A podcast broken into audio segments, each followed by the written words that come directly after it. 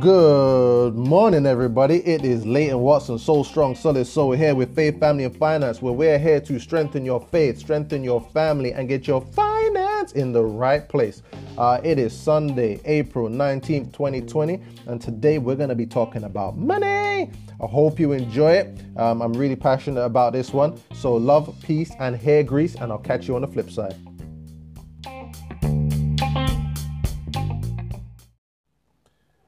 All right, everybody. Welcome, welcome, welcome. I am excited about this session today. Uh, this morning, I was listening to um, at my church, you know, where it's COVID nineteen right now. It's coronavirus going on. So everybody's doing home church.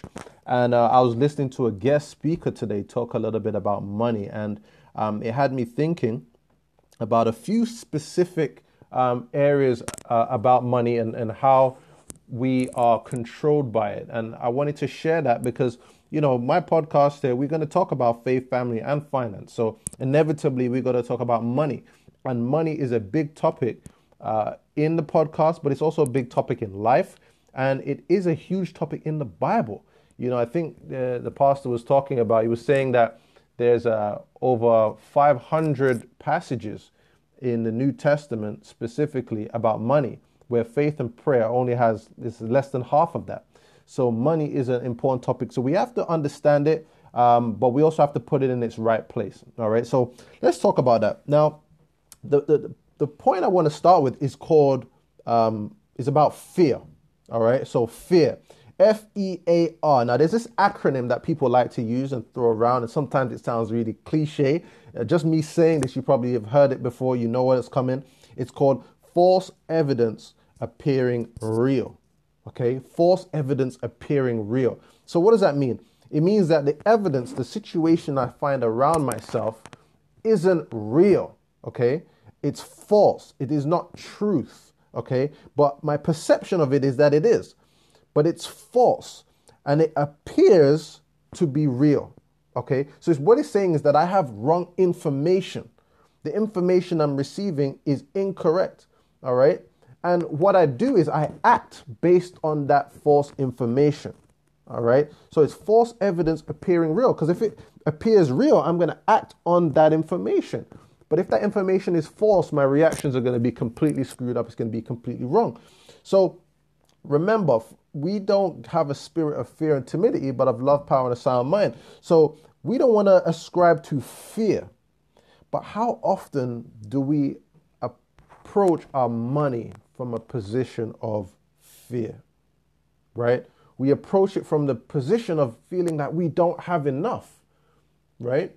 And I totally get it, all right? Especially now with coronavirus and COVID nineteen, so many people have been laid off from their jobs.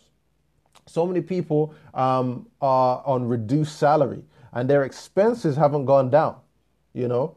Very much. Yes, for those who had to pay daycare costs, I'm sure you're really happy about that right now. You know, you can just stay home, take care of the family, take care of the kids, even though they're driving you crazy and you got to do the homework with them and all this sort of stuff.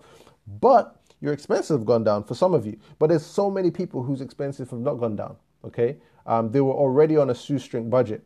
OK, and so this is a very difficult time for them.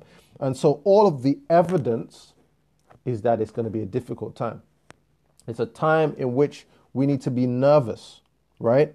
Um, and everything about the way in which we think is going to be around not having enough, right? I'm not going to have enough to make my car payment this month. I'm not going to have enough to make my, my O S A P payment or my credit card payment or my um, whatever loan payment. I'm not going to have enough money to buy food and get enough groceries. Um, I'm skimping on toilet paper and I'm using A four paper soaked in water. Sorry, guys, I know that was a little bit, uh, yeah, hopefully nobody's doing that, okay? But you guys get what I'm saying, right? Like, for so many people right now, everything in their mind is going to be about not having enough. But sometimes we have to really analyze that. Take a step back and say, what do we mean by that? What is the evidence that I don't have enough? Is it that I don't have enough, or that I don't have enough to live the life that I think I should be living? Based on my own standards, okay? Is it that I don't have enough to eat steak? You with me, right? Is it that I don't have enough to buy all the snacks that I want, right? Is it that I don't have enough to, to buy something on Amazon to make my life more convenient at home? Okay, what is it that we're really saying that we don't have enough for, that we're afraid of, okay? That we're, you know, trying everything in our power to get more money for, right? Like, if you think about it, if you have a house and you have a car and you have food, you're winning. Like, I have a house, I have a car, I have two cars, and I have food. In the grand scheme of things, I am winning. I have so many things to be thankful for. Okay, I have way more than I need, right? Where I'm doing this recording right now, I have uh, suitcases, okay? And I'm looking, and there are four suitcases I have. No, five. There's five suitcases. I mean, there's only three of us in the family. Why do we have five suitcases? Okay? So many, right? We have so much more than we need of so many other things. So think about it. We are really winning. And here's the kicker. If we were to lose it all, lose the house, lose the car, lose the food, and still have a place to sleep, a way to move around, bread and water, we're still winning. That is what we forget, is that if we still have shelter, transport, bread and water, we are still winning, right? Like, I'm going to come out with a new brand of trainers, new brand of sneakers. I'm going to call it Ten Toes. Ten Toes, you get it? Come on, guys. Ten Toes, okay? We have ten toes. We can move around. That's something to give thanks about, right? Maybe we don't have a car. We've got a T T C pass. If you don't have a T T C pass, you can wear my shoes, right? They're called Ten Toes.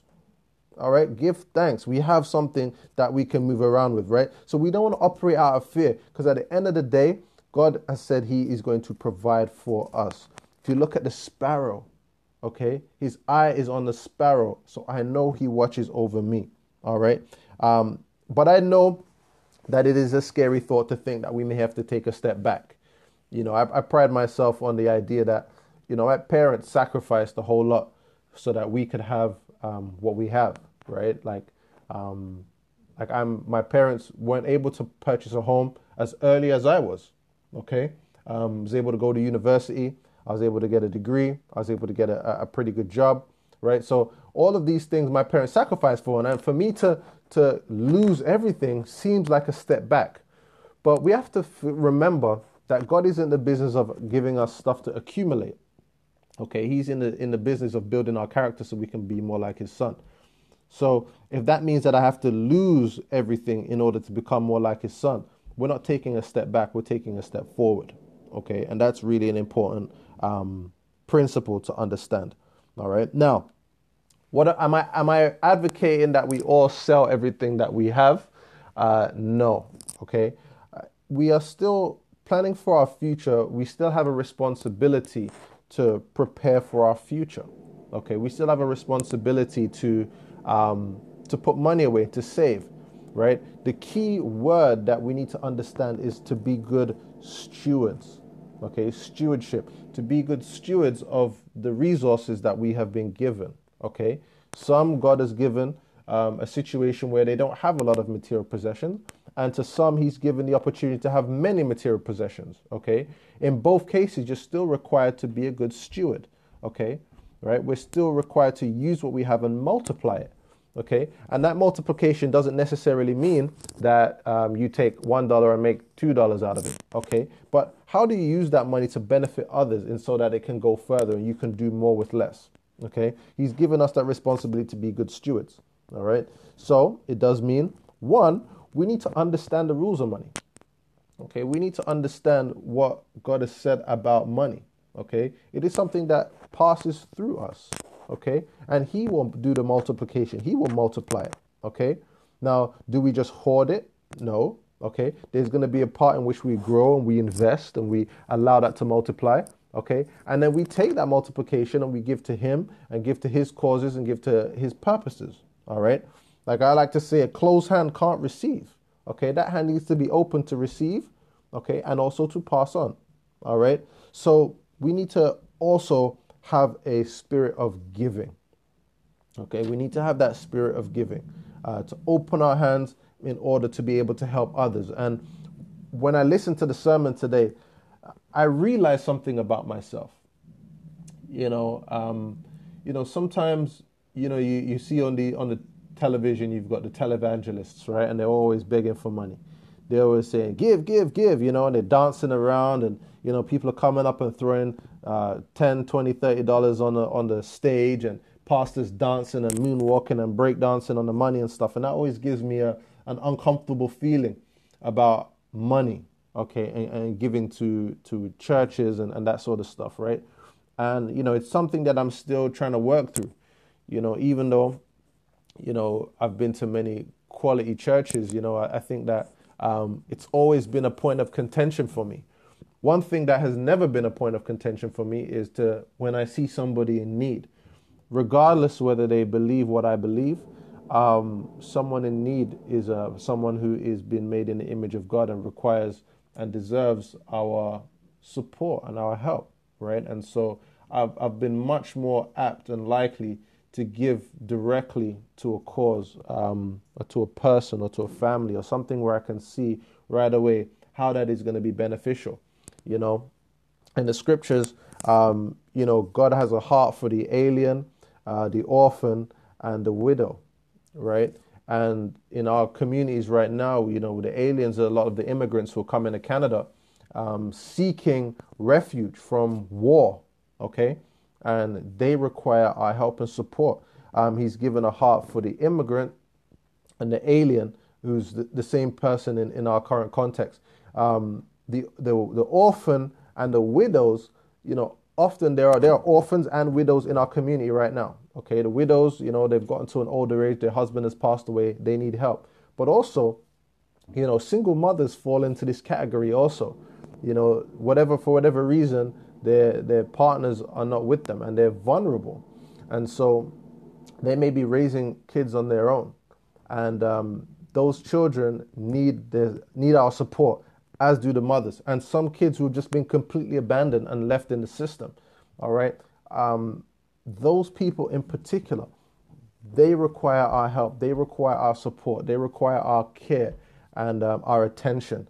And so, you know, I feel that, you know, my resources, I want to be able to contribute and give more directly to some of those things um, as well. So that's it from me today.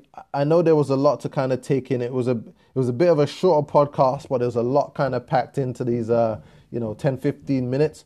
But I hope that it resonates with you. And I'm just going to do a, a quick recap, uh, take from this um, what you may, and hopefully it helps you move forward in understanding money. So one, you know, money is a, a terrible master. It's a great servant, but a terrible master, right? So don't don't give in to the fear. Don't give in to the false evidence appearing real. God is our ultimate provider, all right?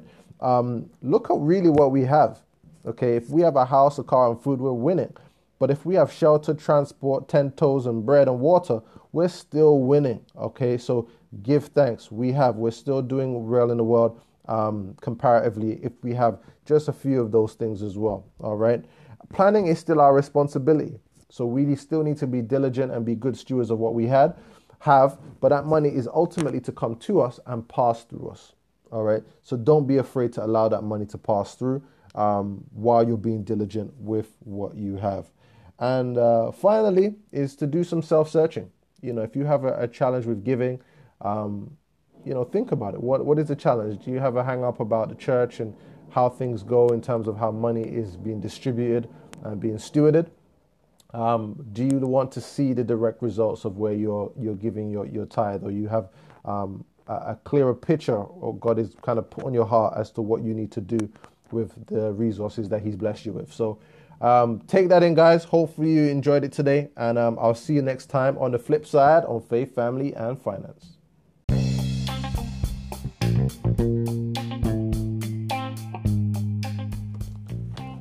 So I hope you enjoyed that episode today. Um, we covered a lot of information. Um, it's something that is really been on my heart. And so um, I hope you uh, share it with your friends, share it with your family, and um, I'll catch you next week on Faith Family Finance.